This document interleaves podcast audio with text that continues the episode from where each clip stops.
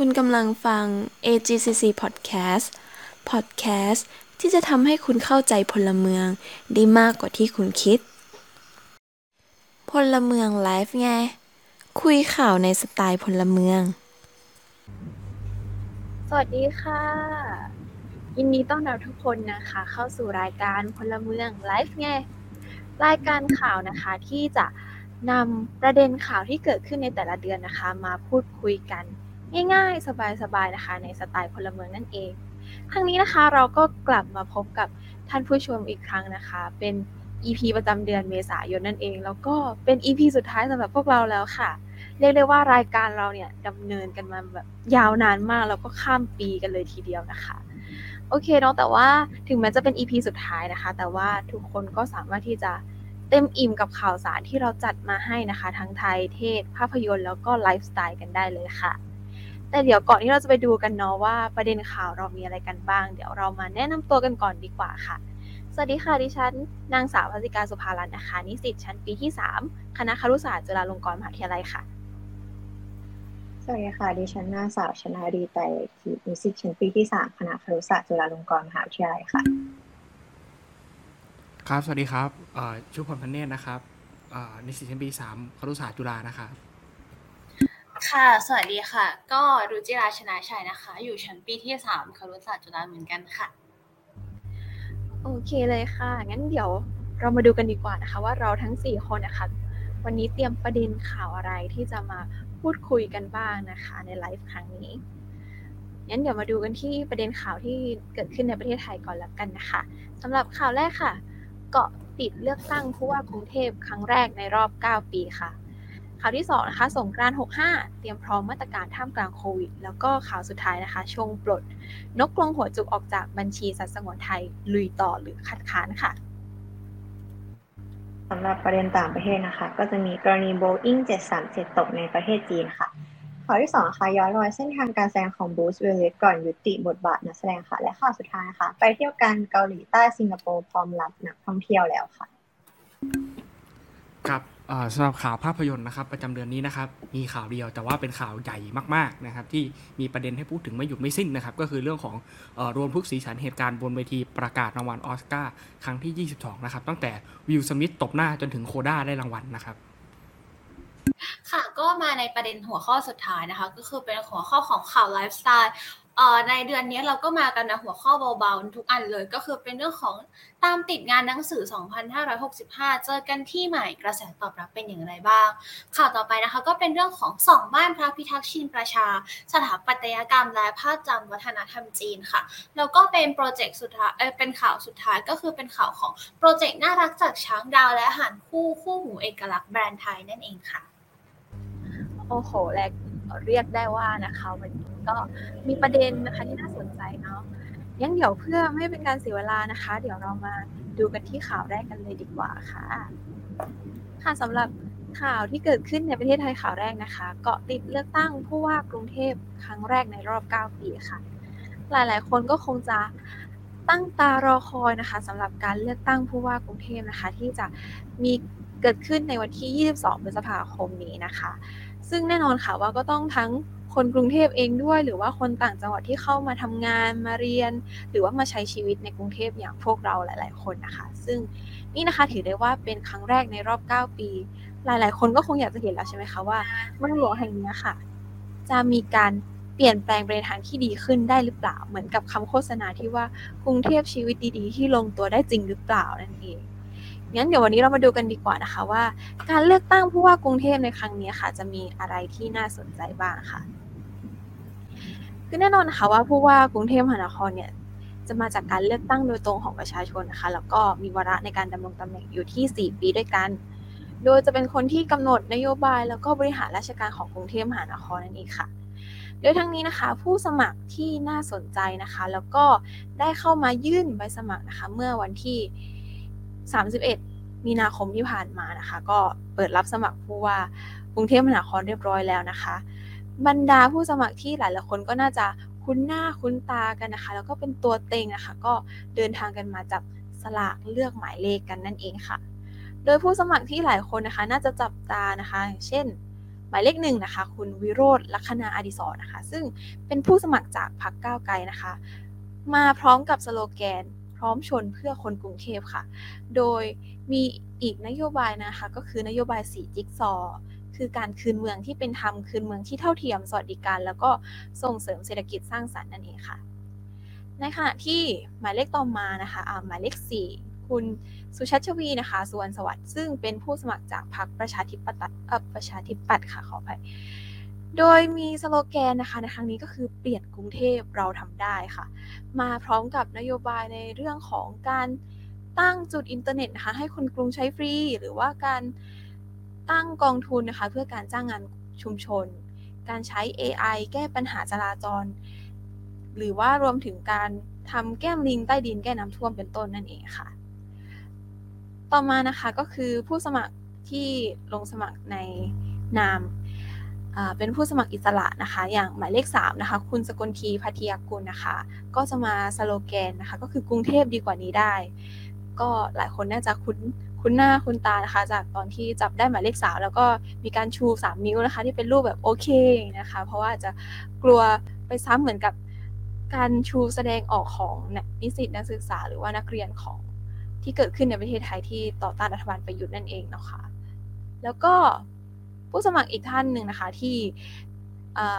น่าจะถูกพูดถึงก็คือคุณ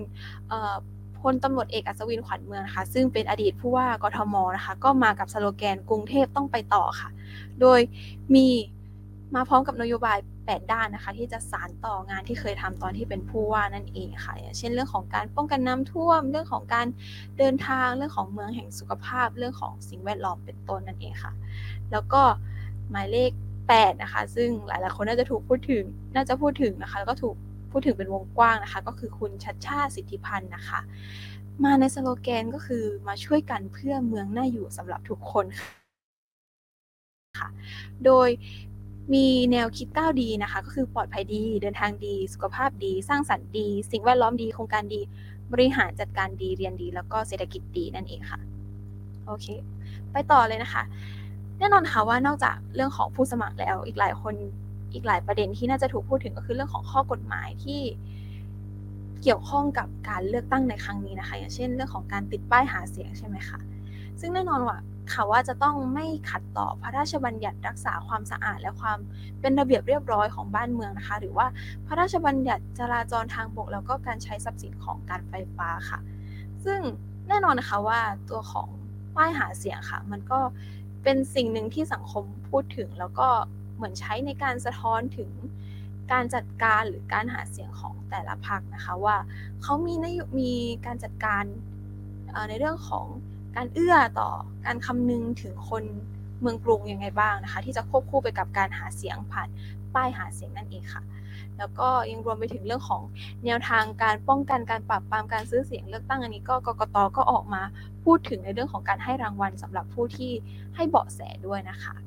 ซึ่งแน่นอนค่ะว่าเมื่อวันที่ 31 มีนาคมค่ะก็มีการเปิดเผยจำนวนตัวเลขนะคะ ประชากรที่อาศัยอยู่ในกรุงเทพมหานคร มีด้วยกันทั้งหมดนะคะ 5 ล้านกว่าคนค่ะ โดยเป็นผู้ที่มีสิทธิ์เลือกตั้งอยู่ที่ 4 ล้าน3แสน7หมื่นกว่าคนนะคะ โดยแน่นอนค่ะว่าเราก็คงจะฝากความหวังนะคะว่าที่ 4 ล้านคนเหล่านี้นะคะ แล้วก็เตรียมรอดูนะคะว่าผู้สมัครทั้งหลายนะคะที่ลงสมัคร จะมีนโยบายอะไรที่มามัดใจคนกรุงเทพเหล่านี้นะคะ แล้วเราจะเห็นแนวทางนะคะของเมืองกรุงนะคะ ไปในทิศทางไหนกันได้บ้างนะคะ ก็คงจะต้องจับตาดูไปจนถึงวันที่มีการประกาศผลการเลือกตั้งนั่นเองค่ะอะไปต่อกันที่ข่าวที่ 2 กันเลยดีกว่าค่ะกับสงการ 65 เตรียมพร้อมมาตรการท่ามกลางโควิดค่ะ ก็ใกล้ถึงช่วงวันหยุดยาวสงการแล้วนะคะ หลายคนก็คงมีแพลนที่จะเตรียมกลับบ้าน แล้วก็ไปพักผ่อนหย่อนใจกับครอบครัวหรือว่า ไปพบปะญาติพี่น้องไปทำบุญอะไรอย่างนี้กันใช่ไหมคะซึ่งแน่นอนค่ะว่าที่ประชุมสคบนะคะก็ได้มีมาตรการนะคะออกมาในช่วงเทศกาลค่ะโดย มาตรการก็คือให้พื้นที่ที่จัดงานสงการนะคะมีการควบคุมแล้วก็อนุญาตให้เล่นน้ำแล้วก็จัดกิจกรรมตามประเพณีได้ค่ะอย่างเช่น การลดน้ำดำหัว การส่งน้ำพระหรือว่าการแสดง ทางวัฒนธรรมประเพณีต่างๆ ค่ะ แต่ทั้งนี้ค่ะก็ต้องปฏิบัติตามมาตรการ COVID Free Setting นะคะ แล้วก็มีการกำกับดูแลในพื้นที่อย่างเคร่งครัดค่ะ แต่ทั้งนี้นะคะก็มีข้ออ้างห้ามนะคะว่าห้ามมีการปะแป้งแล้วก็ปาร์ตี้โฟมค่ะรวมไปถึงเรื่องของแอลกอฮอล์ในพื้นที่ที่มีการจัดงานนั่นเองนะคะ ทั้งนี้นะคะต่อไปนะคะก็คือนายแพทย์อุดมค่ะ ก็ได้ขอให้ประชาชนนะคะ ปฏิบัติตัวในช่วงเทศกาลใน 3 สิ่งสำคัญค่ะ อย่างแรกเลยนะคะก็คือเข้ารับวัคซีนให้ครบโดสนะคะ รวมไปถึงการฉีดเข็มกระตุ้นนะคะ เพราะว่ามันจะช่วยในเรื่องของ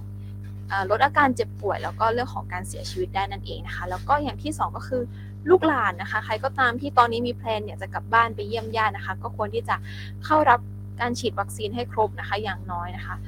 ล่วงหน้า 2 สัปดาห์ค่ะ เพื่อเป็นการกระตุ้นภูมิคุ้มกันเนาะแล้วก็ป้องกันตัวเราเองค่ะ ไม่ให้แพร่ระบาดไปสู่บุคคลอื่นด้วยนะคะ แล้วก็อย่างที่ 3 ก็คือก่อนการเดินทางก็ควรที่จะตรวจหาเชื้อนะคะ ด้วยชุดตรวจ ATK นะคะ เพราะว่าเราจะได้มั่นใจจริง ๆ ว่าเราไม่ได้เอาเชื้อไปให้ผู้ญาติผู้ใหญ่นะคะ ที่เราไปหาท่านนั่นเองค่ะ แล้วก็นอกจากนี้นะคะนะก็มีการมีข้อกำหนดนะคะของกทมที่ได้เช็คลิสต์ออกมาแล้วนะคะ เรื่องของสงกรานต์65 ว่าพื้นที่กรุงเทพมหานครเนี่ยจะทำอะไรได้บ้างนะคะ ก็ ล้อไปตามที่สคบได้ออกมานะคะ อย่างเช่นเรื่องของการจัดงานสงกรานต์เนี่ยก็สามารถที่จะจัดได้นะคะ ตามประเพณีวัฒนธรรมเนาะแล้วก็ถ้าเกิดว่าจัดงานไม่เกิน 1,000 คนนะคะ ก็อาจจะขออนุญาตสำนักงานเขต แต่ว่าถ้าจัดงานเกิน 1,000 คนก็ขออนุญาตสำนักอนามัยนั่นเองนะคะ แล้วก็จะต้องมีการตรวจคัดกรองนะคะ อย่างเข้มงวด ส่วนกิจกรรมในครอบครัวก็สามารถที่จะจัดได้ค่ะ ในขณะที่ข้อห้ามนะคะก็เรื่องของการห้ามจำหน่ายบริโภคเครื่องดื่มแอลกอฮอล์ในพื้นที่จัดงานนะคะ แล้วก็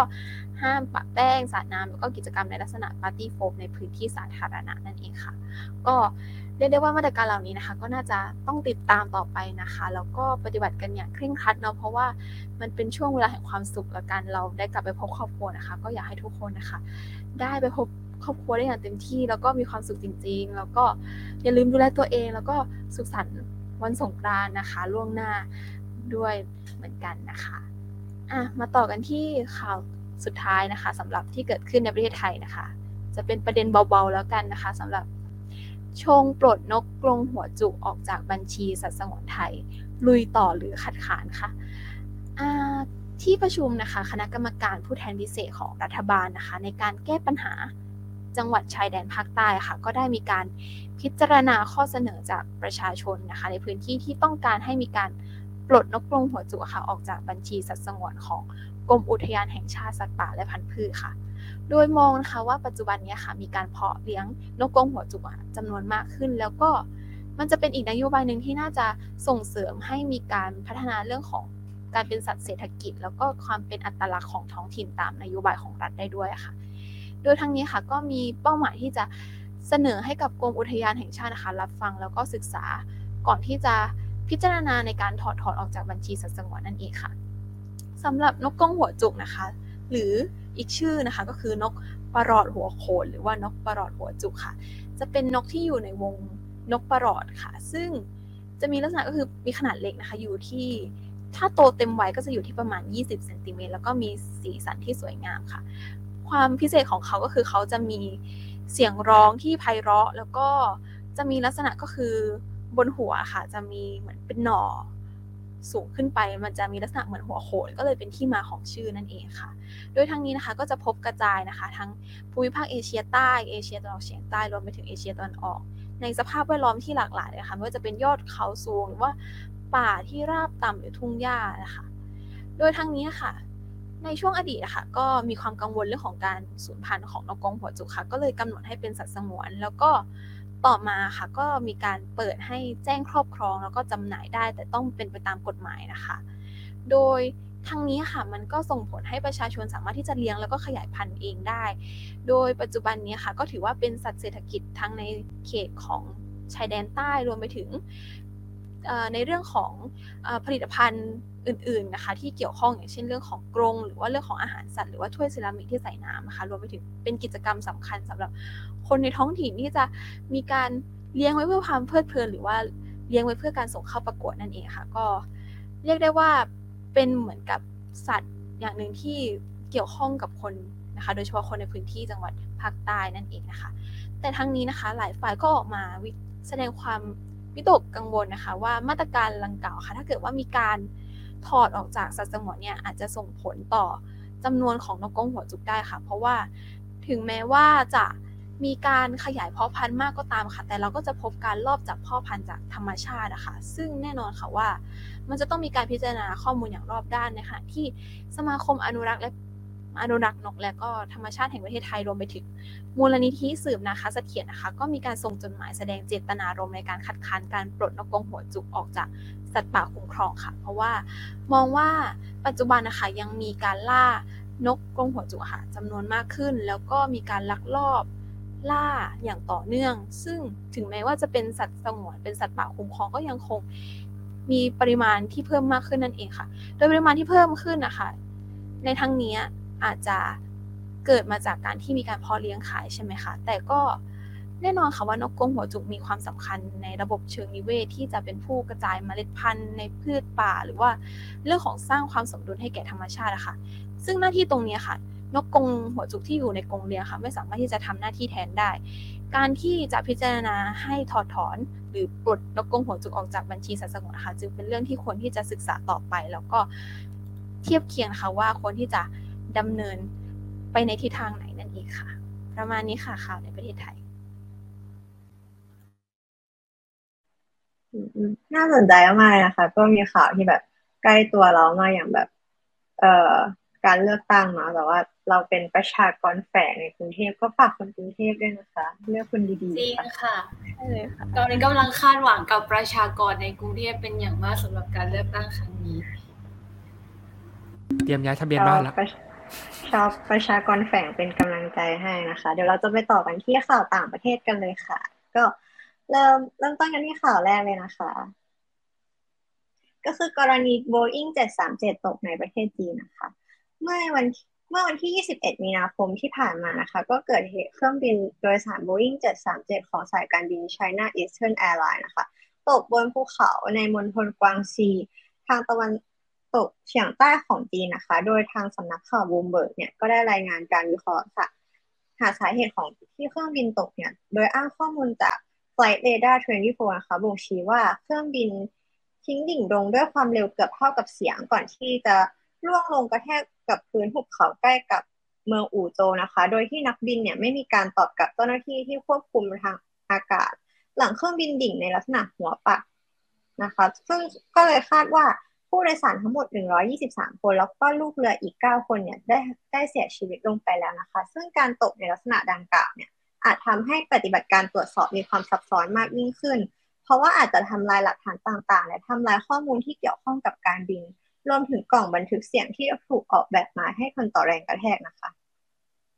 โดยสำนักงานการบินพลเรือนของจีนเนี่ยแถลงต่อสื่อมวลชนว่า เจ้าหน้าที่ หอควบคุมการบินพยายามหลายครั้งที่จะติดต่อกับเที่ยวบิน MU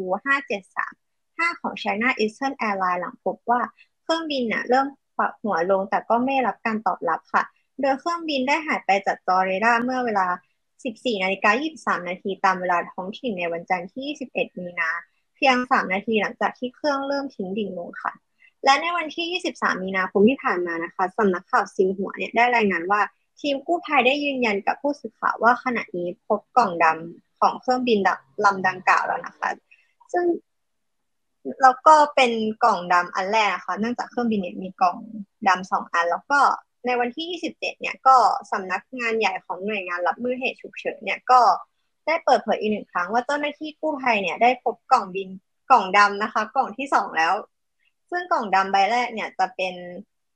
เป็นกล่องที่ไว้บันทึกเสียงสำหรับนักในห้องนักบินนะคะ แล้วก็ตอนนี้อยู่ระหว่างการตรวจสอบ แล้วก็วิเคราะห์ข้อมูลค่ะ ส่วนใบที่สองเนี่ยเป็นกล่องดำที่บันทึกข้อมูลการบินของเครื่องบินลำดังกล่าวค่ะ แล้วก็ล่าสุดนะคะ ทางเจ้าหน้าที่ทางการจีนเนี่ยก็เปิดเผยว่าพวกเขาเนี่ยสามารถยืนยันตัวตนของผู้เสียชีวิต ด้วยรหัสพันธุกรรมของผู้โดยสารและลูกเรือทั้งหมดได้แล้ว โดยการยืนยันดังกล่าวเนี่ยมีขึ้นหลังจากทางการจีนเนี่ยได้แถลงเมื่อวันที่ 27 มีนาคม แล้วก็ยืนยันว่าทุกคนบนเครื่องเนี่ยได้เสียชีวิตลงเรียบร้อยแล้วค่ะ แต่อย่างไรก็ตามนะคะ เอ่อ การตรวจสอบว่าเครื่องบินทำไมถึงตกเนี่ยก็ยังคงมีการตรวจสอบต่อไปนะคะ ซึ่งกันจะใช้เวลาระยะเวลาที่ค่อนข้างนาน เพราะว่ากล่องดำเนี่ยมีความเสียหายค่อนข้างสูงค่ะ ค่ะ ที่มาที่ข่าวถัดไปเลยนะคะ ก็คือย้อนรอยเส้นทางการแสดงของBruce Willis ก่อนยุติบทบาทนักแสดงค่ะ ซึ่งในเมื่อประมาณวันที่ 31 มีนาที่ผ่านมานะคะ Demi Moore อดีตภรรยาของ Bruce Willis แล้วก็ Emma Heming Willis นะคะภรรยาคนปัจจุบัน ได้เปิดเผยเรื่องราวผ่านอินสตาแกรมส่วนตัวระบุว่านักแสดงรุ่นใหญ่วัย 67 ปี เตรียมยุติบทบาทการแสดงอย่างเป็นทางการแล้วนะคะ โดยภายในเนื้อหาแถลงการณ์ระบุรายละเอียดว่า Bruce Willis เนี่ยกำลังป่วยเป็นโรค aphasia หรือภาวะเสียการสื่อความค่ะ เป็นผลมาจากที่สมองของเขาได้รับความเสียหายทำให้มีความผิดปกติในด้านการทักษะของการสื่อสารและการใช้ภาษา ซึ่งทำให้ไม่สามารถตอบโต้และทำความเข้าใจได้ค่ะ ดังนั้นเนี่ยเราก็จะมาดูย้อนดูผลงานเด่นๆของ Bruce Willis กันเลยนะคะ ซึ่ง Bruce Willis เนี่ยเริ่มต้นชีวิตนักแสดงตั้งแต่ยุคปี 1970 ค่ะ ตั้งแต่เขาเป็นประธานชมรมการแสดงในมหาวิทยาลัย Montclair State University ที่นิวเจอร์ซีย์นะคะ แล้วเขาก็เป็นนักแสดงเต็มตัวจากซีรีส์ comedy ดราม่าเรื่อง Moonlighting ที่ฉายทางช่อง ABC ในช่วงปี 1985 ถึง 1989 ค่ะ ซึ่งในช่วงนั้นนะคะ Bruce Willis เนี่ยก็มีอายุราวๆ 30 ปีแล้ว ซึ่งถือว่าเขาเนี่ยเริ่มต้นอาชีพนักแสดงค่อนข้างช้า แต่จากบทซีรีส์เรื่องนี้ก็ทำให้เขาได้รับรางวัลจากเวที Emmy Awards มาแล้วนะคะ แล้วก็ผลงานแล้วก็บทที่ทำให้ Bruce Willis เนี่ยกลายเป็นนักแสดงในตำนานของโลก แล้วก็กลายเป็นที่รู้จักในวงกว้างก็คือ บทบาทจาก John McClane นะคะนายตำรวจคนอึดที่ไม่ได้เก่ง over แต่มักจะไปอยู่ในสถานการณ์คับขันตลอดเวลานะคะ จากเรื่อง Die Hard ในรูปมุมซ้ายบนนะคะ ซึ่งออกฉายภาคแรกในปี 1988 ค่ะ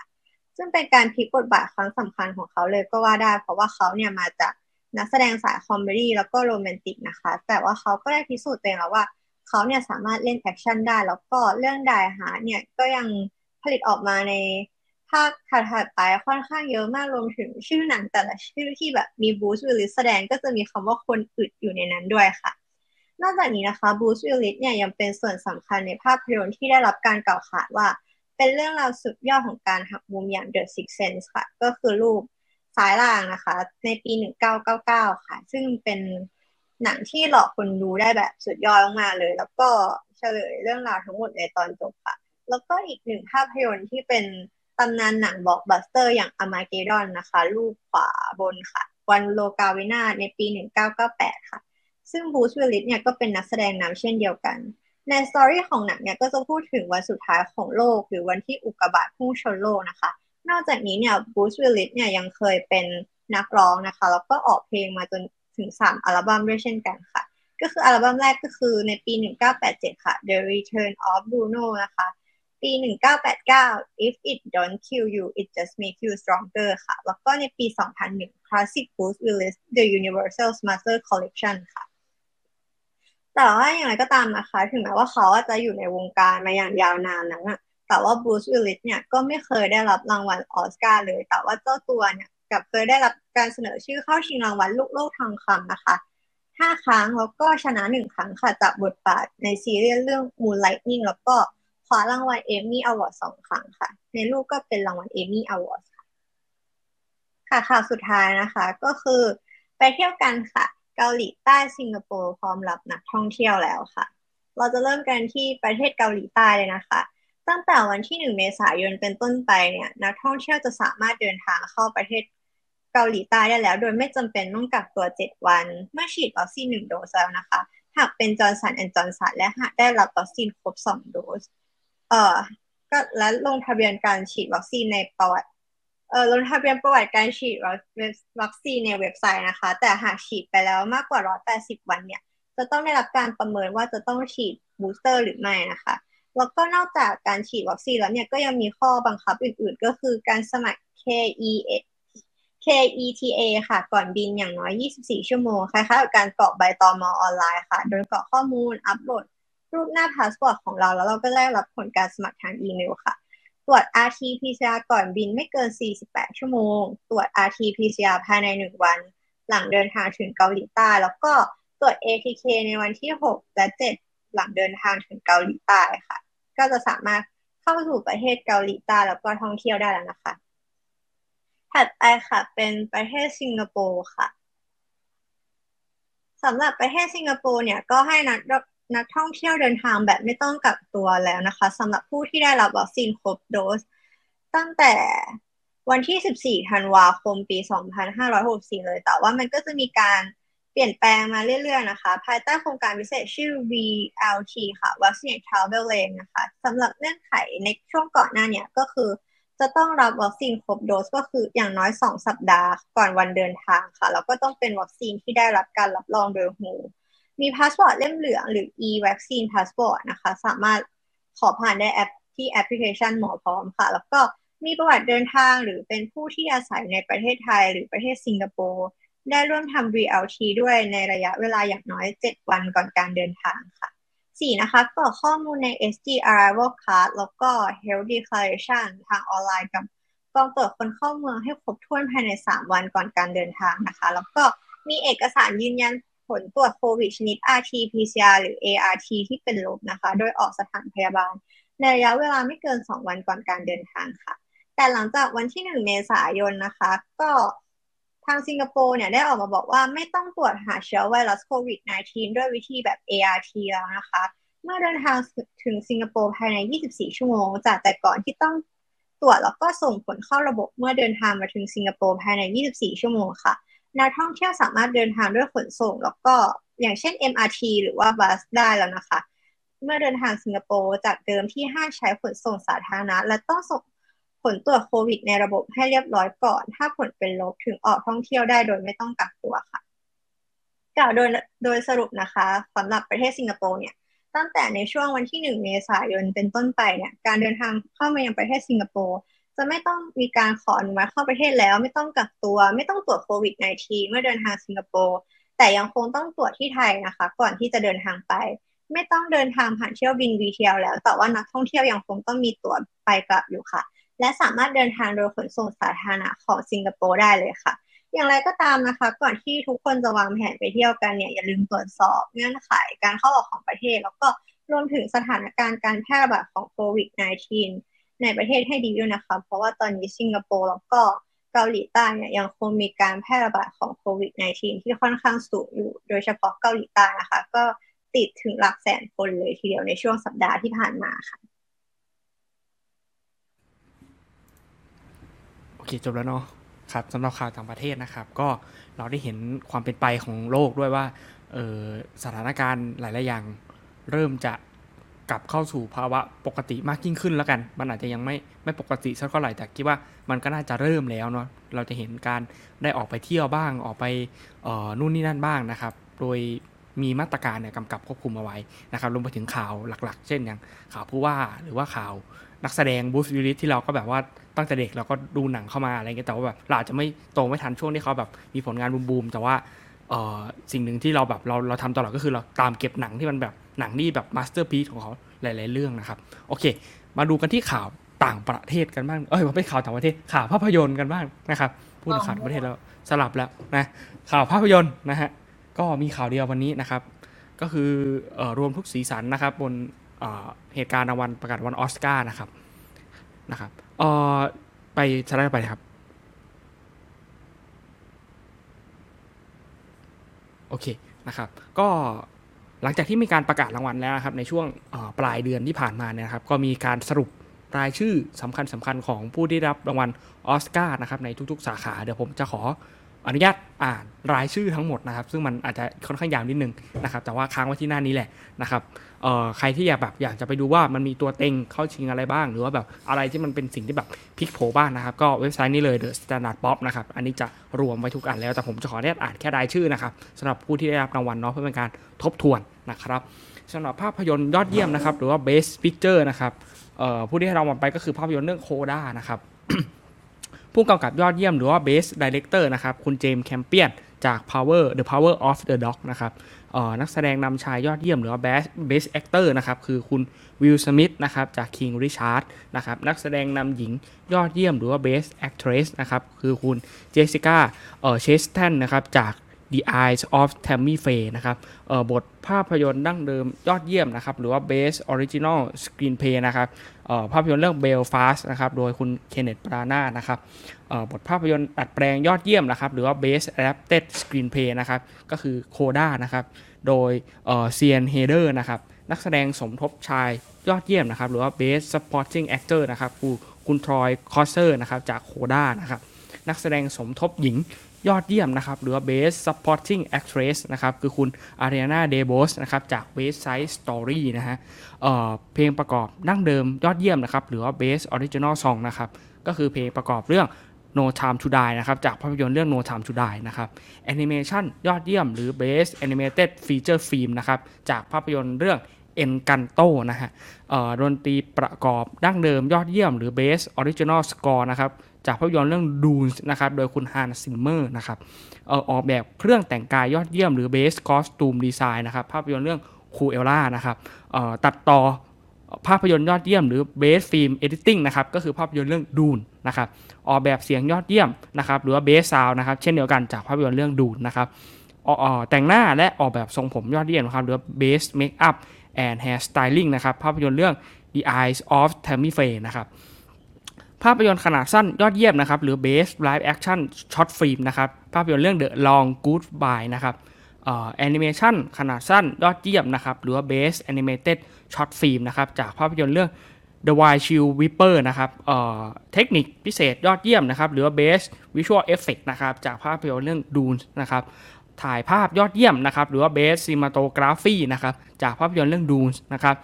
ออกแบบงานสร้างยอดเยี่ยม หรือ Best Production Design นะครับเช่นเดียวกันครับจากภาพยนตร์เรื่อง Dune นะครับ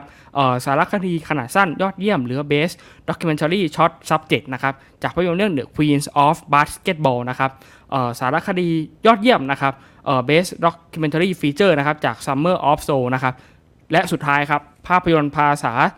ต่างประเทศยอดเยี่ยม หรือ Best International Feature Film นะครับจากภาพยนตร์เรื่อง Drive My Car นะครับซึ่งเป็นภาพยนตร์ของออญี่ปุ่นนะครับก็เห็นได้ว่าหลายๆรางวัลก็เป็นไปตามที่เขาคาดกันไว้นะครับ ว่าเอออันนี้น่าจะได้แน่ๆอันนี้น่าจะไม่หลุดแน่ๆนะครับส่วนภาพยนตร์ที่โกยรางวัลไปเยอะที่สุด ก็คือภาพยนตร์เรื่อง Dune นั่นเองนะครับเต็มนะครับเกี่ยวกับอะไรเกี่ยวข้องกับแบบว่าเทคนิคพิเศษการถ่ายภาพต่างๆนะครับ เราก็ต้องยอมรับว่าดูเนี่ยทำหน้าที่นี้ได้ให้กับเราได้เป็นอย่างดีเนาะใครที่รอดูภาค 2 อยู่ก็ รออีกสักนิดนึงกำลังอยู่ระหว่างการถ่ายทำนะครับ ทีนี้ครับผมได้รวม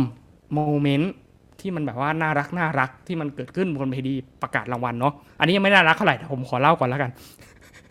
มันมีอันน่ารักอยู่หลังจากนี้อันนี้ยังไม่ค่อยน่ารักนะอันแรกเนี่ยนะครับก็คือ moment ที่มันเป็นเออเขาเรียกอะไร Talk of the Town พูดถึงกันแบบว่าชั่วข้ามคืนกันทั้งโลกนะก็คือช็อตที่วิลสมิธเนี่ยก็คือเดินขึ้นไปบนเวที แล้วก็ เออเงื้อมือฟาดไปที่ปากของคุณคริสร็อกกันนะครับนะครับ ซึ่งเป็นพิธีกรที่แบบว่าเขาเขาทำหน้าที่เป็นเหยี่ยวไมโครโฟนนะเขามีชื่อเสียงขนาดการเล่นตลกเนาะโทษฐานที่แบบว่าไปล้อเลียนทรงผมของเจด้าพิงเกตสมิธนะครับ หรือว่าเออภรรยาของคุณวิลสมิธนั่นแหละนะครับ ที่เอ่อตัดผมสั้นนะครับ อืมแล้วก็แบบว่า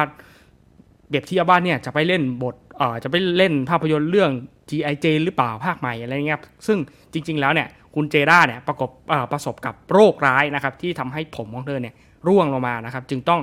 ตัดแล้วก็ไถศีรษะให้สั้นอย่างที่เห็นเนี่ยนะครับ อืมนะครับเออสไลด์ไปเลยครับเนาะอีกหนึ่งช็อตนะครับที่มัน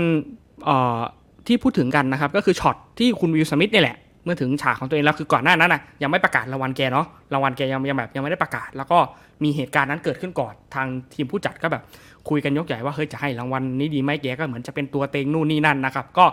กลายมาเป็นช็อตต่อมาที่โอเคปล่อยผ่านก็ได้นะครับก็คือคุณวิลสมิธเนี่ยขึ้นไปรับรางวัลนะครับ นอกเหนือจากที่แกเล่นเป็นแบบว่า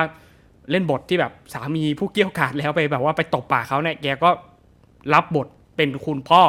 ของเซเรนาวิลเลียมส์นะครับกับวีนัสวิลเลียมส์นะครับ หรือว่าเออเป็นนักเทนนิสหญิงเนาะแกก็ขึ้นไปรับรางวัลเป็นนักแสดงนำชายนะครับยอดเยี่ยมจากภาพยนตร์เรื่องคิงริชาร์ดนะครับในการรับบทนะครับเป็นคุณริชาร์ดวิลเลียมนะครับพ่อของทั้งสองคนนั่นแหละนะครับพร้อมกับกล่าวเขาเรียกอะไรครับ speech เนาะเป็นการแบบว่ารับรางวัลเนาะด้วยด้วยสีหน้าท่าทางที่แบบว่าน้ำตาไหลออกมา แล้วก็กล่าวขอโทษนะครับบนเวทีรางวัลออสการ์พร้อมกับเหตุการณ์ได้เกิดขึ้นว่าเขาเนี่ยเหมือนกับตัวละครที่แสดง เป็นแค่ผู้ชายคนหนึ่งที่ต้องการปกป้องครอบครัวนะครับแล้วก็คนที่เขารักนะครับแถมยังพูดถึงเรื่องราวของการดูถูกเหยียดหยามการดนล้อเลียนว่ามันเป็นสิ่งที่เกิดขึ้นประจำจนเกินไป แล้วก็ทุกคนเนี่ย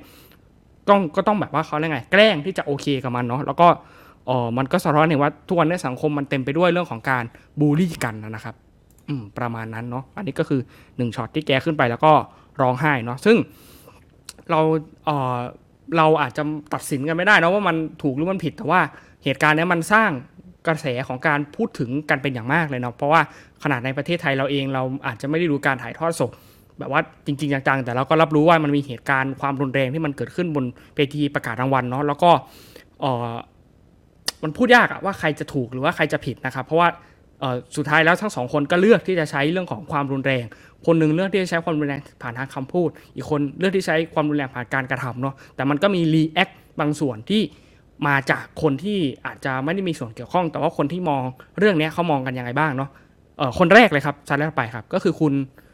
จิมแคร์รีนะครับซึ่งเป็นนักแสดงตลกเหมือนกันนะครับอ๋ออ๋ออันนี้ขออภัยครับ อันนี้สไลด์นี้ก่อนก็คือทาง Academy เนี่ยออกมาบอกว่าเราจะไม่สนับสนุนความรุนแรงทุกรูปแบบนะ เราให้ทุกคนเนี่ยเฉลิมฉลองกันให้อย่างเต็มที่เลย เพราะว่าการประกาศรางวัลมันเป็น moment ที่แบบมันยิ่งใหญ่เนาะก็คือ Academy ก็อาจจะไม่ได้บอกว่า เออความรุนแรงไหนที่ที่เขาจะสนับสนุนหรือไม่สนับสนุน แต่ว่าเขาก็เลือกที่จะเดินตามครรลองก็คือมอบรางวัลให้กับคุณวิลสมิธเหมือนเดิมนะครับสได์ต่อไปครับเนี่ยครับก็คือคุณจิมแคร์รีคือคนทางด้านขวานะครับซึ่งคุณคนนี้เขาก็เป็นนักแสดงตลกเหมือนกันเนาะที่มีชื่อเสียงแล้วเราก็แบบเราก็รู้จักเนาะแกก็บอกว่าถ้าเป็นผมนะ ผมเนี่ยจะเลือกจะ แจ้งความแล้วก็ปรับมันเลยวีสมิธเนี่ยมันไปตบหน้าเขาได้ยังไงแค่แบบเขาขึ้นไปพูดเลยสักอย่างมึงก็ไปตบเขาแล้วเหรออะไรเงี้ยแล้วก็ถ้าผมผมจะฟ้องเลยเนี่ยสองล้านเหรียญน่ะฟ้องแน่ๆนะฟ้องนะประมาณเนี้ยนะครับแกก็พูดประมาณนี้ออกมาในรายการสัมภาษณ์เนาะของทางต่างประเทศนะครับว่าแบบเนี่ยถ้าเป็นแกแกฟ้องแล้วประมาณนั้นนะครับซึ่งแกก็แสดงให้เห็นว่าแกก็สนับสนุนฝั่งของคนที่เป็นคุณ คริสต็อกนะครับซึ่งเป็นนักแสดงตลก เช่นเดียวกับนักแสดงฮอลลีวูดหลายๆคนนะครับอันนี้ผมยกมาแค่คนเดียวเนาะแต่ว่าหลาย ๆ คนก็ให้การสนับสนุนไปทางนั้นว่าจริง ๆ แล้ว วิธีการที่เขาจะไม่มีทางเลือกใช้กันแน่ๆคือวิธีการของการขึ้นไปตบมวยบนเวทีเนาะก็คือขึ้นไปใช้ความรุนแรงทางร่างกาย เขาจะไม่เลือกวิธีการนั้นนะครับ อีกหนึ่งกระแสที่มันตามขึ้นมาจากเเรื่องนี้ครับสไลด์ต่อไปเลยครับ ก็คือการแสดงใน talk show ครับคือเราต้องเข้าใจว่า คุณคริสร็อกเนี่ยทำการแสดง talk show เป็นเดี่ยวไมโครโฟนเนาะซึ่งแกกำลังขายบัตรอยู่ประมาณว่าแบบผ่านทางระบบเขาเรียกว่าถ้าประเทศไทยก็คือไทยทิเก็ตเมเจอร์นะไปแบบขายขายตั๋วกันประมาณนั้น แล้วปรากฏว่าแกเนี่ยเกิดเหตุการณ์นี้ปุ๊บปรากฏว่าวันรุ่งขึ้นบัตรของการที่จะจองตั๋วเข้าไปดูโชว์ของแกเนี่ยก็พุ่งทะยานสูงปี๊ดเลยในวันเดียวนะครับก็คือเมื่อเทียบกับยอดขายทั้งเดือนนะ ปรากฏว่าแกเนี่ยได้ยอดนี้ไปแบบเต็มๆเลยนะครับในวันเดียววันนั้นวันเดียวเลย ยอดขายตั๋วแกพุ่งพุ่งปรี๊ดลงมาเลยนู่นเลยนะครับก็มันก็เป็นกระแสว่า เออ จริง ๆ แล้วออคนก็ยังแบบว่ารู้สึกต่อเหตุการณ์นี้ในแง่ของการที่แบบไปทางคุณทางทางคุณคริสด็อกมากกว่านะที่แบบว่าเออเลือกที่จะแบบโอเค แกเลือกที่จะทำตามแพลนเหมือนเดิม เพราะวันนั้นเนี่ยภายหลังจากที่เกิดเหตุการณ์ขึ้นแกก็เดินแบบเดินสายตลอดแล้วแกก็เหมือนกับไปเข้าร่วมงานปาร์ตี้ตามปกติ ซึ่งแตกต่างจากคุณ วิลสมิธที่เพิ่งจะประกาศมาภายหลังว่าโอเคผมขอโทษนะกับความรุนแรงที่มันเกิดขึ้นไปนะครับ อันนี้ก็เป็นปรากฏการณ์เนาะเรื่องของความรุนแรง แล้วก็การใช้ภาษาที่มันอาจจะไม่ถูกต้องนะเราก็พยายามดูแล้วก็ถอดบทเรียนจากมันนะครับว่าสิ่งไหนคือสิ่งที่มันถูกต้องหรือสิ่งไหนที่มันไม่ถูกต้อง เราก็มีวิจารณาในการตัดสินเอาเองเนาะนะครับ เราจะไม่มาแบบว่าสิ่งที่คุณ คุณจิมแคร์รี่ทำมันถูก หรือว่าสิ่งที่ผมพูดเนี่ยมันถูกหรือว่าสิ่งที่ทุกคนต่างๆเนี่ยพูดมันถูกเนาะฉะนั้นตัดสินด้วยความคิดของท่านเองว่าวิธีการไหนที่มันสมควรหรือไม่สมควร แต่อย่างไรก็ตามในฐานะที่เราเป็นพลเมืองโลก ความรุนแรงรูปแบบใดก็ตามครับ ไม่ควรจะมีอยู่แล้วบนโลกใบนี้ เราควรจะอยู่ด้วยกันอย่างเข้าใจกันมากกว่านะครับโอเคครับโมเมนต์ถัดไปนะครับก็คือวินาทีนะครับที่คุณคุณคนนี้นะครับก็คือคุณ จิมเจมส์ซิมมอนก็คือเป็นแกเป็นโปรดิวเซอร์ไม่ใช่โปรดิวเซอร์ครับก็คือเป็นคนที่ทำเสียงประกอบให้กับภาพยนตร์เรื่องดูสคือแกเนี่ยนะครับไม่ได้ไปรับรางวัล เพราะว่ารางวัลของแกไม่มีการประกาศเนาะเพราะแกเป็นทีมงานเบื้องหลังนะครับอยู่อยู่ในอยู่ในแบบฝ่ายเบื้องหลังของภาพยนตร์เรื่องดูสนะครับแกได้รางวัลดนตรีประกอบยอดเยี่ยมนะครับแกก็ไปทำงานอยู่ที่อื่นนั่นแหละนะครับปรากฏว่าวันนั้นแกก็ทวิตเตอร์นะครับหลังที่แกแบบ ได้รับรางวัลแกก็ทวีตมาว่าแบบเนี่ยฉันอยู่ที่อัมสเตอร์ดัมลูกสาวฉันเนี่ยโทรมาบอกว่า เฮ้ยป๋า you ได้รางวัลน่ะนะตอนตีสองที่อัมสเตอร์ดัมก็แบบป๋าคุณได้รางวัลเนี่ยนะแกก็โอเค ยินดีแล้วแกก็เตรียมรางวัลออสการ์ซึ่งมันเป็นของเล่นน่ะนะครับอันนี้ไม่ใช่ของจริงนะเพราะว่าออสการ์ไม่ได้ทำอย่างนี้นะออสการ์อย่างนี้ไม่ใช่นะ มันต้องแบบว่าเออชูมือแบบว่าปกติเนาะ อันนี้เป็นแบบว่านักเบ่งกล้ามอะไรประมาณนั้นนะครับ ก็เป็นตุ๊กตาของเล่นแกก็หยิบขึ้นมาแล้วก็ถ่ายรูปกับ ชุดในชุดชุดอาบน้ำมาเนาะของแกแล้วแกก็ถ่ายรูปแล้วแกก็ทวีตลงมาว่าแบบเฮ้ยป๋าอยู่ได้รางวัลอะไรเงี้ยประมาณนั้นนะครับก็เป็นสีสันที่น่ารักดีนะครับแกก็อุตส่าห์เตรียมมาแกคิดว่าแกคงจะได้แน่ๆอะไรเงี้ยเนาะอืมไปครับสลับไปสลับไปนะครับเอ่ออันนี้นะครับเป็นเหตุการณ์ที่เราน่าจะเห็นกัน แล้วก็เป็นไฮไลท์ของงานวันนั้นเลยนะครับ ก็คือการที่ภาพยนตร์เรื่อง CODA นะครับ ได้รับรางวัลภาพยนตร์ยอดเยี่ยมนะครับประจำปีนี้นะครับ ซึ่งความสำเร็จเนี่ยนะครับมันมันไม่ได้เกิดแค่นักแสดงคนใดคนหนึ่งเนาะมันเกิดกับทีมงานทุกคนนะครับ ซึ่งการประกาศรางวัลเนี้นะครับเป็นการประกาศรางวัลที่คุณ Troy Kotsur นะครับซึ่งเป็นนักแสดงสมทบชายเนี่ยขึ้นไปรับรางวัลก่อนนะครับ แล้วก็มีการแสดงสัญลักษณ์อะไรต่างๆนะครับสไลด์ไปเลยครับ แสดงสัญลักษณ์ในการที่จะปรบมือเพื่อให้ให้กำลังใจคุณ Troy Kotsur นะครับสไลด์ไปเลยนะครับว่าอาจจะเรียกผิดขอโทษโอเค นะครับเออสไลด์นี้นะครับก็คือการชูมือขึ้นอย่างเงี้ยนะครับ ซึ่งเป็นการเรียกเอ่อสัญลักษณ์แบบนี้ว่า deaf clapping นะครับหรือว่าการตบมือแบบให้กับคนที่เอ่อมีความบกพร่องทางการได้ยินเนาะซึ่งเหตุการณ์เนี้นะครับก็คือเกิดขึ้นหลังจากที่มีการประกาศรางวัลขึ้นไปนะครับเอ่อซึ่งการแสดงออกอันนี้ครับมันเป็นสัญลักษณ์ของการแสดงออกแบบว่า แก่คนที่มีความบกพร่องในการได้ยินอย่างสากลนะครับ เป็นการแสดงถึงความเข้าใจ การให้เกียรติ แล้วก็การให้ความสำคัญกับทุกคนอย่างแท้จริงเนาะแล้วก็นักแสดงหลายคนนะครับ จากเรื่องนี้เนี่ยก็เป็นเป็นเหมือนกับผู้ที่มีความบกพร่องทางการได้ยินจริงๆนะครับไม่ว่าจะเป็นทั้งหญิงและชายดังนั้นเนี่ยการที่จะส่งมอบพลังที่ดีที่สุดเนี่ยไม่ใช่การปรบมือแบบนี้เพราะการปรบมือนี้เนี่ยเขาอาจจะไม่ได้ยินเนาะเขาอาจจะรู้สึกว่ามันเป็นสัญลักษณ์บางอย่าง ก็ให้แสดงสัญลักษณ์ที่เขารู้สึกว่าเขาพอที่จะอ่านอะไรจากสักอย่างได้จากจากการแสดงออกแบบนั้นเนาะก็ เปลี่ยนเป็นวิธีการแสดงสัญลักษณ์ด้วยภาษามือแทนนะครับนอกจากนี้นี่ยผมผมยังมีโอกาสได้ดูการประกาศรางวัลย้อนหลังด้วย ก็คือช็อตเมื่อกี้นะครับช็อตสไลด์ที่ผ่านมาเมื่อกี้ก็คือช็อตที่คุณยูยอนจองเนี่ยมอบรางวัลให้กับคุณคุณที่ได้รางวัลเนาะที่เป็นนักแสดงนำชายเออนักแสดงชมทบชายยอดเยี่ยม ซึ่งแกเนี่ยเหมือนกับว่าตอนที่แกมอบรางวัลเนี่ยแกก็ยื่นยื่นรางวัลให้เนาะซึ่งก่อนที่แกจะยื่นรางวัลเนี่ยแกก็จะมีประกาศก่อนว่าเออเนี่ยนะ the Oscar goes to เนาะแบบว่า รางวัลนี้จะตกเป็นของใครอย่างเงี้ยนะครับ ก็เป็นของคุณคนนี้ซึ่งแกไม่ได้พูดชื่อออกมาก่อน แกก็ส่งสัญญาณเป็นภาษามือก่อนว่าแบบเนี่ยนะคุณได้รางวัลนะอะไรอย่างเงี้ยแล้วก็ค่อยประกาศชื่อออกมา ก็เป็น moment ที่น่ารักดีนะครับอืมแล้วตอนที่แกได้ได้แบบกล่าว speech เนี่ยแกก็เหมือนกับโอเคมาเดี๋ยวฉันถือรางวัลไว้ให้ไม่เป็นไร แล้วก็ you ก็ส่งสัญญาณของ you ต่อไปว่า you จะบอกอะไรกับคนทางบ้านเนาะนะครับสไลด์ไปเลย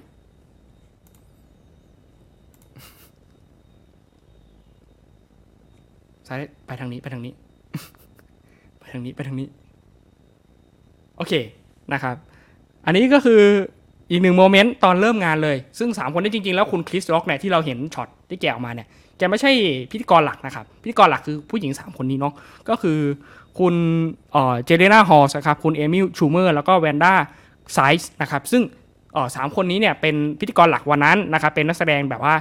เออแล้วก็พิธีกรที่แบบฝีปากแบบว่าแก่งกล้ามากเลยเนาะเป็นแบบว่ารวมทีมกันแล้วก็แบบสร้างพลังเพื่อนหญิงพลังหญิงกันอยู่บนเวทีประกาศรางวัลออสการ์เนาะซึ่งปีนี้เป็นปีแรกนะครับที่คนที่เป็นพิธีกรในเวทีประกาศรางวัลออสการ์เนี่ยเป็นผู้หญิงทั้งหมดเนาะเป็นทีมพิธีกรหญิงทั้งหมดเลย ซึ่งพิธีกรหญิงทั้งสามคนเนี้ยก็ตอนนี้ก็กำลังเจกำลังมาแรงอะนะครับบนบนทั้งแบบบนทั้งภาพยนตร์ด้วย แล้วก็บนทั้งทีวีด้วยเนาะแล้วก็ เออมันมี moment ที่น่ารักอย่างนี้ครับ ก็คือตอนที่แกกล่าว speech ตอนแรก ๆที่แบบ เริ่มประกาศรางวัลเนี่ยแกบอกว่าเนี่ยเออปีนี้เนี่ยออสการ์เนี่ยถึงกับยอมลงทุนจ้างผู้หญิง 3 คนเลยนะเพื่อมาเป็นพิธีกร เพราะว่ามันถูกกว่าการจ้างพิธีกรผู้ชายแค่คนเดียวเนาะซึ่งไอ้ที่แกพูดถึงแบบนี้เนี่ยมันแสดงออกอย่างหนึ่งว่า จริง ๆ แล้วผู้หญิงบนเวทีประกาศรางวัล หรือผู้หญิงบนเวทีภาพยนตร์เนี่ยเหมือนกับไม่ได้รับไม่ได้รับคุณค่ามากพอกับการที่แบบ เออจะอยู่ตรงนั้นเนาะเพราะว่ามันมีการเรื่องของมองเรื่องของเพศเรื่องของเพศสภาพอะไรเงี้ยว่าแบบคุณเป็นผู้หญิงคุณก็ควรจะดูด้อยกว่าผู้ชายเนาะมันก็แบบเป็นเป็นอะไรที่แบบว่าเอามาจิกกัดกันอยู่บนเวทีประกาศรางวัลเนาะซึ่งเออในความเป็นจริงมันก็เป็นอย่างนั้นจริงๆนะครับหมายถึงว่าในการทำภาพยนตร์เรื่องหนึ่งเนี่ยตัวอย่างเช่นภาพยนตร์ฮอลลีวูดหลายๆเรื่องเนี่ยที่มีการถ่ายซ่อมหรือว่ามีการถ่ายปรับปรุงในฉากใดฉากหนึ่งเนี่ยนักแสดงผู้หญิงเนี่ยที่จ้างมาถ่ายซ่อมกับนักแสดงผู้ชายที่นำมาถ่ายซ่อมเนี่ยด้วยระยะเวลาที่เท่ากัน ด้วยฉากที่มีการออกในระยะเวลาที่ประมาณกัน ปรากฏว่านักแสดงนำหญิงเนี่ยได้รับรางวัลน้อยเอ้ยไม่ได้รับรางวัลได้รับเงินนะครับค่าตอบแทนน้อยกว่านักแสดงนำชายเนี่ยมากถึง 10 เท่านะครับนี่มีการแบบคิดสถิติออกมาเนาะซึ่งมันก็แสดงเห็นว่าแบบเฮ้ยเราเราเราอยู่ในยุคไหนแล้ว แต่ว่าการแสดงหรือว่าภาพยนตร์ต่างๆ เรายังเห็นผู้หญิงที่ยังไม่ได้รับการเคารพเทียบเท่ากับผู้ชายเลยนะครับสไลด์ไปเลยครับ โอเค นี่น่าจะเป็น moment สุดท้ายที่ผมหยิบมาฝากวันนี้นะครับ ก็คือภาพยนตร์เรื่อง Pulp Fiction นะครับ ซึ่งเป็นภาพยนตร์ที่แบบดังมากในช่วงยุค 2000 แล้วก็มีนักแสดง 3 คนเนี่ยนะครับ คือคุณ Samuel Jackson แนะนำขึ้นมา แล้วก็ถือกระเป๋าใบหนึ่งมา ซึ่งมันเป็นสัญลักษณ์จากภาพยนตร์เรื่อง Pulp Fiction เนาะว่าแบบกระเป๋าข้างในเนี่ย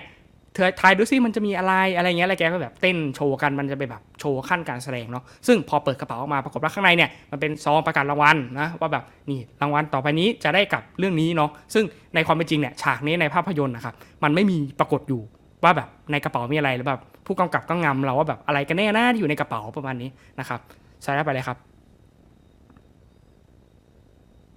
อะโอเค ก่อนจะจบกันไปนะครับ ผมหยิบข่าวนี้ขึ้นมาฝาก เพราะว่า เห็นหลายคนแชร์ภาพนี้กันเยอะมากเลยนะครับ ก็คือภาพที่คุณเออ Nicole Kidman เนี่ยอ้าปากหวอออกมาบอกว่าอะไรเงี้ยนะครับแกอ้าปากออกมาตอนที่แบบเอออยู่ในงานประกาศรางวัล แล้วมีคนหลายคนบอกว่าเนี่ยฉากเนี้ยมันคือสิ่งที่ Nicole Kidman บอกว่าเออแกตกใจนะที่ทำไมคุณ Will Smith ขึ้นไปตบคุณ Chris Rock บนเวที แล้วแบบอ้าปากมาเป็น react ของแกเนาะที่แบบแกตกใจมากๆจริงๆอะไรเงี้ยซึ่งในความเป็นจริงแล้วนะครับฉากนี้เนี่ย มันมันมันไม่ได้อยู่บนเวทีประกาศรางวัลตอนนั้นในขณะที่ moment นั้นเกิดขึ้นนะครับ เพราะว่าช่างภาพเนี่ยในความเป็นจริงเราก็ตัดไม่ทันหรอกเนาะใครบ้าอะไรจะแบบว่าคนคนลุกขึ้นไปแล้วก็แบบเดินไปตบแล้วก็เดินลงมาแล้วแบบจะตัดฉากไว้ที่นี้ทัน ซึ่งในความเป็นจริงฉากนี้เนี่ยไอภาพเนี้ยก็คือตอนที่แกเนี่ยเจอกับนักแสดงคุณผู้หญิงอีกคนหนึ่งคือคุณเจสสิก้าเชสเทนนะครับซึ่งแกเดินมาแล้วแกก็แบบว้าเพื่อนหญิงอยู่นี่อะไรเงี้ยแกก็แบบอ้าปากบอแล้วแบบโอ้แกได้เจอเพื่อนแล้วอะไรอย่างเงี้ยเนาะซึ่ง มันก็สะท้อนเห็นว่าเออไอภาพที่เป็นไวรัลกันเนี่ยก่อนที่จะแบบก่อนที่จะแชร์ หรือก่อนที่จะลงสรุปข้อมูลใดๆก็ตามเนี่ยนะครับตัดสินพิจารณามันให้ดีก่อนเนาะเพราะว่าไม่ใช่ว่าแบบเราเห็นภาพนี้แล้วแบบคนอื่นแชร์ต่อๆกันมาแล้วแบบเราจะแชร์ต่อไปแล้วก็บอกว่านี่เห็นไหมทุกคนก็ตกใจกับการกระทำของแกทั้งนั้นอะไรอย่างเงี้ยเนาะซึ่งในความเป็นจริงแล้ว แหล่งข่าวต้นข่าวต้นขั้วที่มาของข่าวเนี่ยมันมาจากไหนพิจารณาให้มันอย่างถี่ถ้วน และเลือกรับสารต่างๆ อย่างมีวิจารณญาณ นะครับอันนี้ก็เป็นข่าวภาพยนตร์รวมทุกสีสันบนเวทีประกาศรางวัลออสการ์อยู่ที่นี่หมดแล้วนะครับ ใครที่สนใจก็ดูคลิปนี้ย้อนหลังได้เลยนะครับ ขอบคุณครับ ค่ะ ก็เป็นการรวมมิตรข่าวที่ค่อนข้างน่าสนใจแล้วก็คุ้มค่ามากๆ เพราะว่าหัวข้อเดียวก็นั่งพูดได้คนเดียวจนเป็นสิบนาทีเลยนะคะ ก็แล้วเราก็จะมาถัดไปที่หัวข้อถัดไปซึ่งเป็นหัวข้อสุดท้าย ของเราวันในวันนี้ แล้วก็เป็นหัวข้อสุดท้ายของรายการเราในปีการศึกษานี้แล้วนะคะ ก็คือข่าวหัวข้อประเด็นไลฟ์สไตล์ที่วันนี้เราจะมากันแบบเบาๆ แบบเบาจริง ๆ ค่ะ สุดยอดของความเบา โดยเริ่มต้นที่ข่าวแรกนะคะ ก็คือกับตามติดงานหนังสือ 2565 เจอกันที่ใหม่กระแสตอบรับเป็นอย่างไรกันบ้าง ก็อย่างที่เราทุกคนทราบกันดีนะคะว่า ตัวงานหนังสือเนี่ยจากตอนแรกที่มันเคยจัดที่ศูนย์ประชุมเศรษฐกิจ แล้วมันก็พอเหมือนพอศูนย์ต้องแบบปิดปรับปรุงนั่นนี่เขาก็แบบย้ายไปจัดที่แบบ ไบเทคบางนา แล้วเหมือนไม่แน่ใจว่าเขาเคยไปจัดที่แบบเมืองทองด้วยไหม แต่ว่าของปีนี้เขาไปจัดที่สถานีกลางบางซื่อที่เป็นสถานีเปิดใหม่ แล้วก็ตอนนี้กำลังเห่อกันมากๆ ในการที่จะใช้มันเป็นที่ฉีดวัคซีนเป็นทุกเป็นทุกอย่างแล้วนอกจากสถานีรถไฟค่ะตอนนี้ โดยสถานงานสัปดาห์หนังสือแห่งชาติครั้งที่ 20 นะคะ ประจำปี 2565 จัดขึ้นเมื่อวันที่ 26 มีนาคมที่ผ่านมา ถึงวันที่ 6 เมษายนนี้ก็คือเหลือเนาะถ้าไม่นับวันนี้ก็จะเหลือแค่สองวันข้างหน้าเท่านั้น ถ้าใครสนใจก็อย่าลืมไปกันนะคะ โดยวิธีการเดินทางไปงานหนังสือเนี่ยสามารถเดินทางได้หลายวิธี เพราะว่าด้วยความที่เขาพยายามที่จะแบบชูจุดขายว่าสถานีกลางบางซื่อมันเป็นมันเป็นฮับของการเดินทาง เพราะฉะนั้นมันก็จะมีทั้งแบบ MRT สายสีน้ำเงินที่แบบว่าต่อจากแบบ ไปหัวลำโพงหลักสองบางซื่อท่าพระอะไรประมาณนี้ หรือว่าจะเป็นนั่ง MRT เหมือนกันแต่ว่านั่งแบบนั่ง shuttle bus ไปถึงสถานีกลางบางซื่อหรือว่าอาจจะเป็นตัวรถไฟฟ้าชานเมืองสายสีแดงที่เพิ่งจะเปิดใช้เมื่อปลายปีที่ผ่านมาหรือเปล่า แล้วก็อีกอันก็เป็นแบบตัวแบบสถานีรถไฟฟ้า BTS ที่จะไปต่อ shuttle bus ที่สถานีอนุสาวรีย์ชัยสมรภูมิแล้วก็รวมถึงการ การแบบการนั่งรถส่วนตัวไปอะไรเงี้ยก็ยังเป็นแบบเป็นวิธีที่สามารถเลือกใช้ได้ แต่ว่าค่อนข้างมีข้อ concern คนที่เคยไปนะคะ ด้วยการด้วยการด้วยการใช้รถยนต์เขาค่อนข้าง concern ว่าโอเคในการหาที่จอดมันอาจจะค่อนข้างซับซ้อนนิดนึงเนาะก็คือโดยงานเนี้ย คุณทิพสุดาสินชวาวัฒนายกสมาคมผู้จัดพิมพ์และผู้จำหน่ายหนังสือแห่งประเทศไทยเนี่ยได้กล่าวกับทีมข่าวของไทยรัฐออนไลน์ว่า หลังจากที่เขาได้จัดงานสัปดาห์หนังสือมา 5 วันเนี่ยเขาพบว่ามีคนมาร่วมงานเยอะกว่าที่คาดไว้เฉลี่ยที่ 60,000 คนต่อวัน เป็นตัวเลขสูงสุดที่กระทรวงสาธารณสุขจำกัดไว้ เพื่อป้องกันการแพร่ระบาดของโควิด -19 โดยเฉพาะเมื่อวันเสาร์อาทิตย์เนี่ยก็จะมีคนมายืนรอต่อคิว รองานเปิดตั้งแต่ตีห้าทำให้ลานจอดรถของสถานีกลางบางซื่อเนี่ย ไม่เพียงพอทำให้คนต้องไปจอดรถอยู่ริมถนน แต่ว่าอันเนี้ยเขาได้พูดขึ้นมาว่า ถ้าสมมติว่าคนมาในวันธรรมดา ที่จอดรถก็จะมีเพียงพอนะ อืม โดยเขาได้บอกว่านอกจากนอกจากนี้นะคะก็ยังพูดเขาก็ยังได้บอกอีกว่าเกินครึ่งของผู้มางานสัปดาห์หนังสือในปีนี้ปี 2565 เนี่ยเป็นวัยรุ่นซะส่วนใหญ่ โดยเขาได้มีการเก็บสถิติข้อมูลที่น่าสนใจของงานสัปดาห์หนังสือก็คือตัว สถิติของผู้เข้างาน โดยพบว่าเป็นกลุ่มวัยรุ่นแล้วก็วัยทำงานแบ่งเป็นอายุ 23-28 ปีจำนวน 24.86% 29-35 ปีจำนวน 15%อายุ 25-18 ประมาณ 13% 36-45 ประมาณ 13%แล้วก็อายุ 19-22 เนี่ยประมาณ 13%นั่นเองค่ะ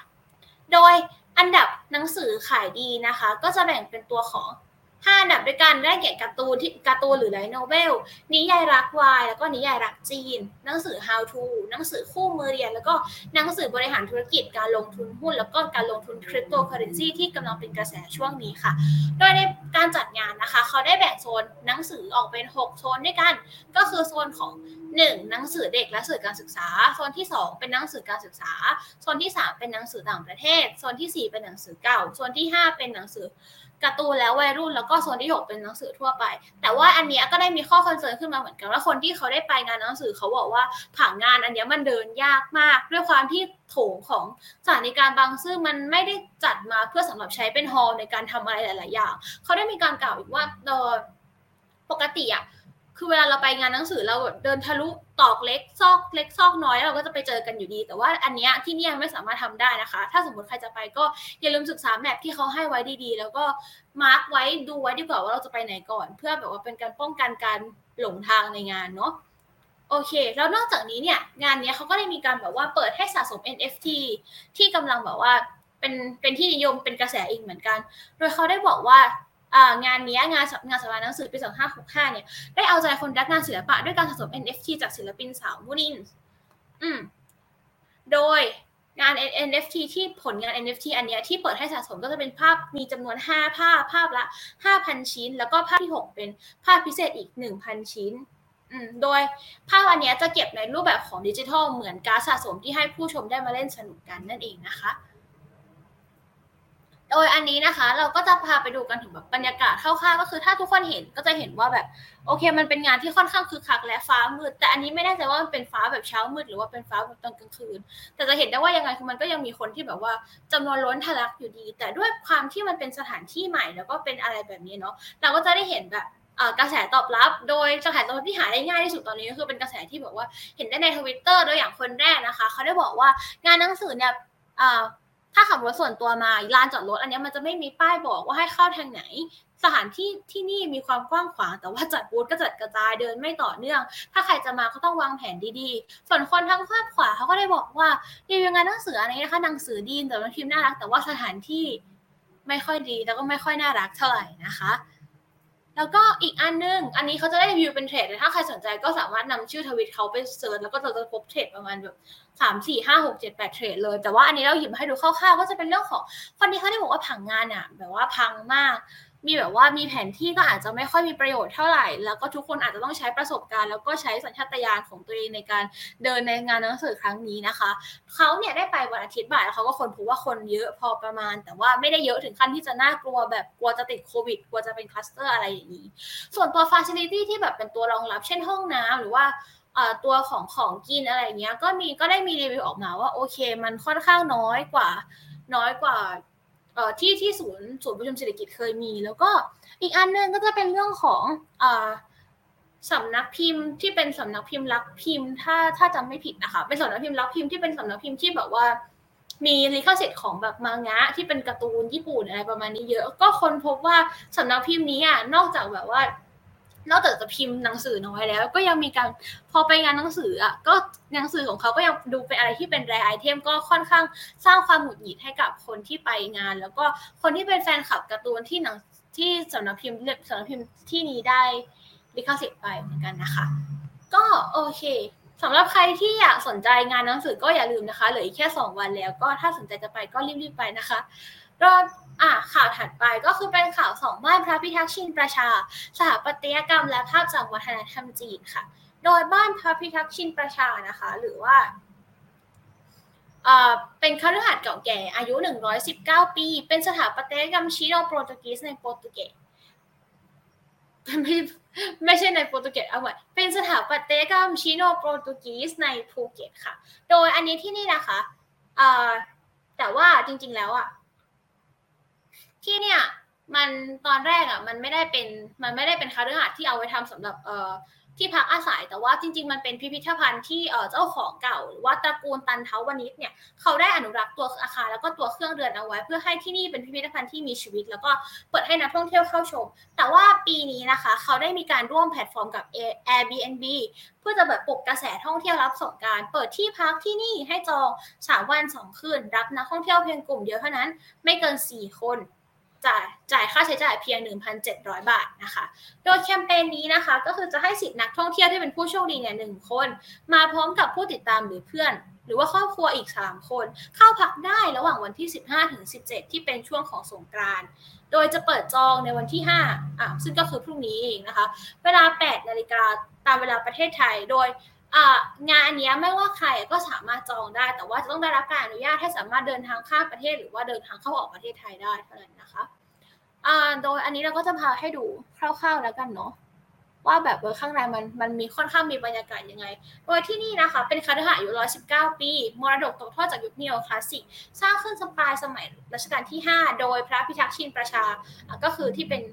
ชื่อของบ้านนั่นเองนะคะก็ ได้มาจากชื่อของเจ้าของนี่แหละ เป็นข้าราบดีชาวจีนที่ประสบความสำเร็จจากการทำธุรกิจเมืองราดีบุกแล้วก็บ้านหลังนี้ตั้งอยู่ใจกลางเมืองเก่า โดยตัวคฤหาสน์เราอาจจะไม่ได้หยิบภาพเต็มที่เป็นภาพข้างหน้ามาให้ดู แต่ว่าตัวคฤหาสน์เนี่ยมันมีสีเหลืองมัสตาร์ดจัดสับสีขาวแล้วก็สีเขียว โดยที่เนี่ยได้มีการซ่อมแซมโบนาขึ้นใหม่อยู่ตลอดเวลานะคะ แล้วก็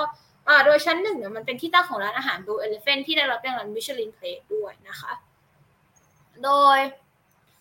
รายแคมเปญนี้นะคะ ก็คือเมื่อได้เอ่อเมื่อได้เมื่อได้ผู้โชคดีแล้วอะสิ่งที่จะได้รับจากการเข้าพัก อาจจะเรียกผู้โชคดี ก็ไม่เต็มปากเพราะยังไงก็ต้องเสียตังค์อยู่ดีเอาเพราะเป็นผู้ที่ถูกได้รับเลือกละกันเนาะสิ่งที่เขาจะได้ก็คือเป็นการได้รับการต้อนรับแบบส่วนตัวจากนักแสดงและนางแบบสาวชาวภูเก็ตคุณหรือคุณแพทริเซียกูดนั่นเองนะคะ พร้อมเคล็ดลับการสำรวจเกาะภูเก็ต แล้วก็สถานที่ที่น่าสนใจ แล้วก็อีกอันนึงก็อาจจะเป็นสิทธิพิเศษในการเข้าห้องพักห้องสวีทสองห้องนอน พร้อมห้องรับรองก็คือเหมือนแทบจะเป็นเจ้าของที่นี่แบบด้วยตัวเองแล้วอะไรแบบนี้ แล้วก็นอกจากนั้นยังมีการ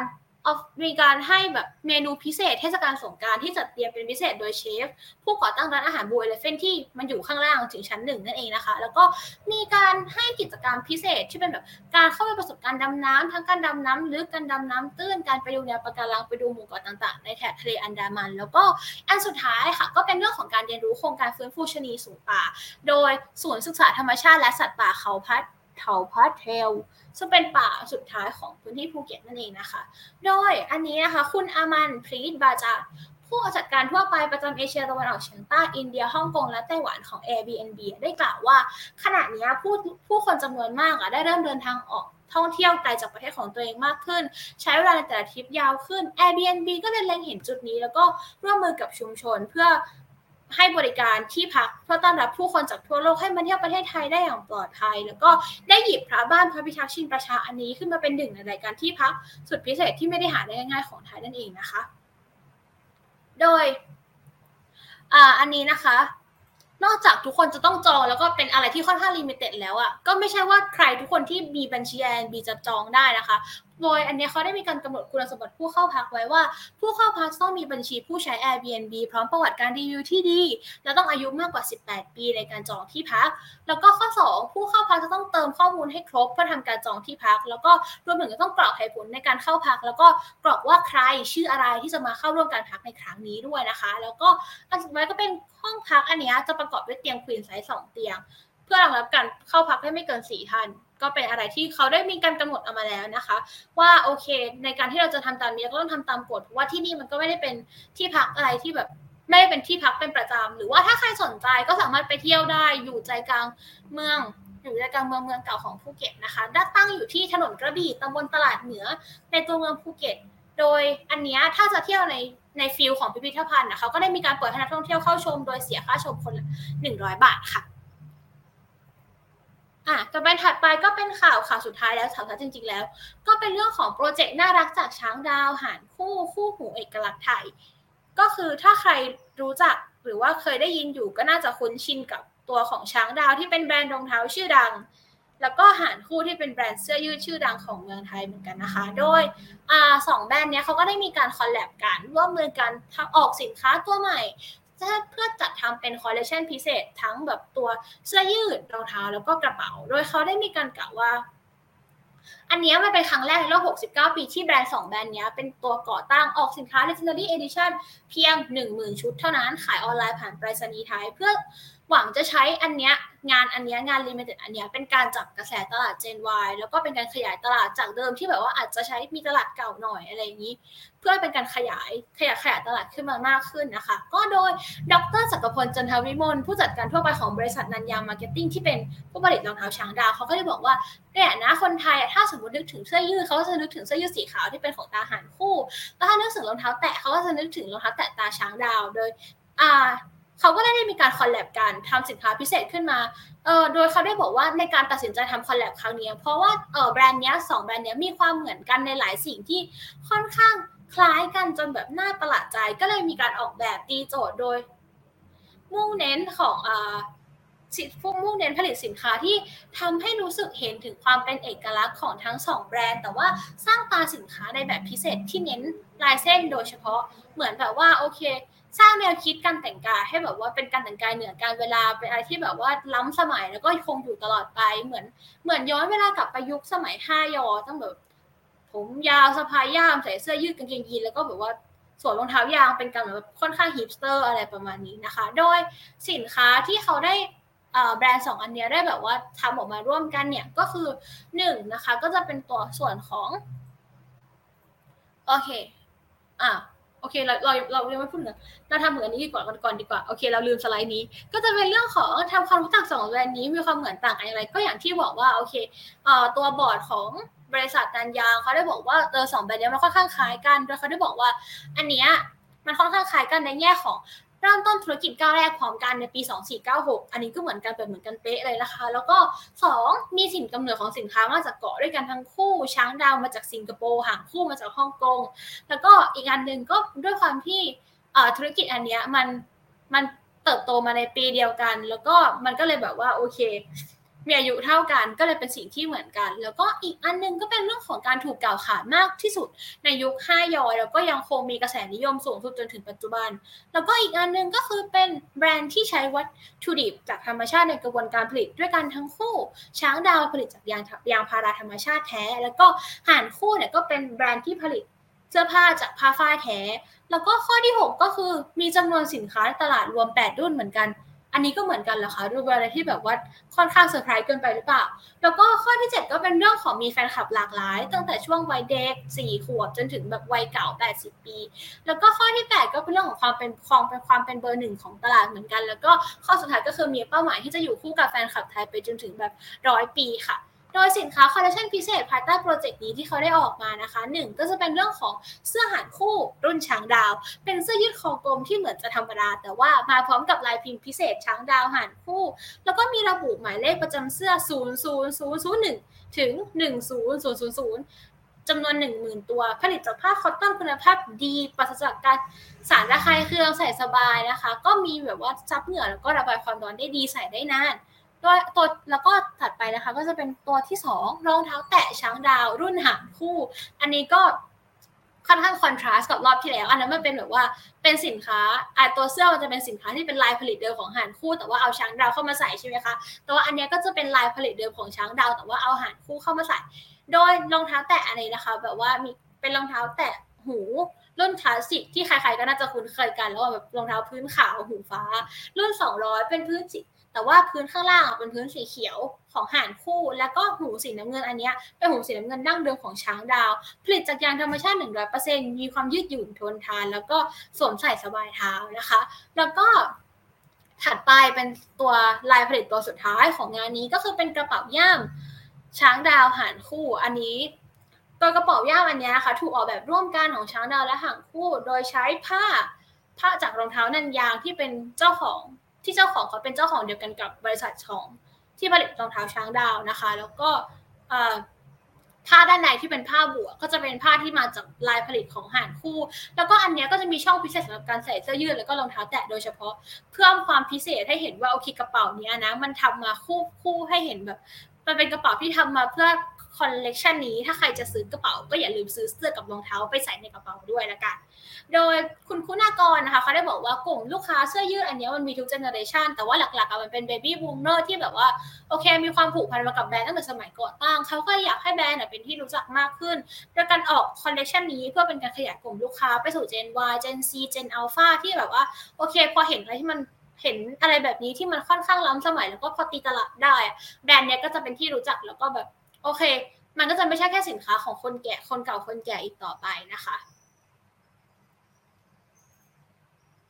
สำหรับช่องทางการสั่งซื้อสินค้านี้นะคะ เราแถมช่องทางการขายให้เขาด้วยเลย เขามีเพียงแค่หนึ่งหมื่นชุด เท่านั้นโดยเขาขายผ่านเว็บไซต์ของไปรษณีย์ไทย ล่าสุดที่เข้าไปมามันก็ยังกดได้คิดว่ามันก็น่าจะยังมีนะคะโดยชุดนี้สินค้าหนึ่งชุดต้องซื้อทั้งชุดนะคะ ซื้ออย่างเดียวไม่ได้ ประกอบด้วยเสื้อยืดรองเท้าแตะและกระเป๋ายาวจำหน่ายราคาชุดละ 990 บาท โดยไม่มีค่าจัดส่ง สามารถสั่งซื้อได้ทาง w w w Thailand Postmart ที่เป็นเว็บของไปรษณีย์ไทย เริ่มจำหน่ายวันที่ 29 มีนาคมที่ผ่านมา ตั้งแต่เวลา 19นาฬิกา53นาทีซึ่งเป็นปีคศที่บริษัทสองบริษัทนี้ก่อตั้งนะคะ โดยถ้าใครถ้าใครถ้าถูกใครสนใจแล้วก็แบบว่าเฮ้ยอยากอยากได้มาเป็นแบบว่าเป็นเขาเรียกอะไรอยากได้มาประดับบ้าน โดยเป็นตัวแบบชื่อช้างดาวหันคู่เป็น legendary edition ก็สนใจก็สามารถเข้าไปในเว็บอันนี้ได้นะคะเฮ้หารคู่นี่นึกถึงตายากันยุงตลอดเลยค่ะ อ๋อค่ะ ขอบคุณนะคะสำหรับ reaction โอเค ก็สำหรับข่าวของประเด็นไลฟ์สไตล์ก็จบเพียงเท่านี้ค่ะ โห เรียกได้ว่าเหมือนวันนี้มาขายของนะคะ ตั้งแต่แบบขายงานขายที่เที่ยวแล้วก็ขายสินค้านะคะ แต่ว่าน่าสนใจมากเลยนะเพราะว่าแบบเออคงไม่ได้รู้ข่าวคราวอะไรอย่างนี้นะคะ น่าสนใจมาก อยากจะไปพักที่นั่นเลย แล้วก็อยากจะไปซื้อสอยมาเลยนะคะโอ้เราน่าต้องเสียเงินหลายบาทนะคะ ถ้าสมมติว่าเราจะไปพักที่นั่นด้วย แล้วเราก็แบบว่าซื้อช้างดาวด้วย เราหารกันได้ไหมคะ ก้าร้อยเก้าสิบาทหารกันสี่คนก็ไปกันสี่คนเก้าร้อยเก้าสิบาทหารกันสี่คนเอารองเท้าคนละข้างค่ะ ก็หันหันโอเคค่ะในโลกนี้ก็คือเราครบเนาะทุกประเด็นจริง ๆ แล้วก็ คิดว่าหลาย ๆ คนก็คงน่าจะได้เห็นมุมมองความเป็นพลเมืองผ่านข่าวที่เรานำเสนอในหลาย ๆ ด้านเนาะทั้งที่แบบ เกิดขึ้นในประเทศไทยหรือต่างประเทศหรือแม้แต่ภาพยนตร์เองอะค่ะที่แบบ เรา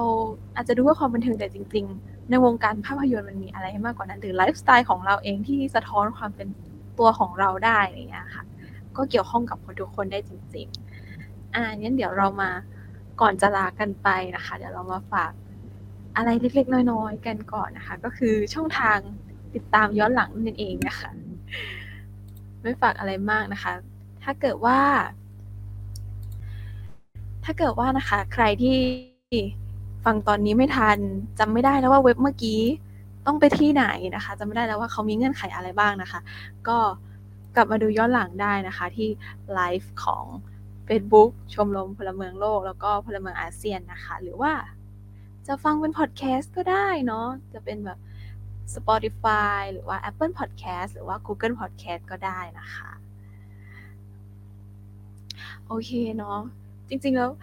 ก็ แอบรู้สึกเออ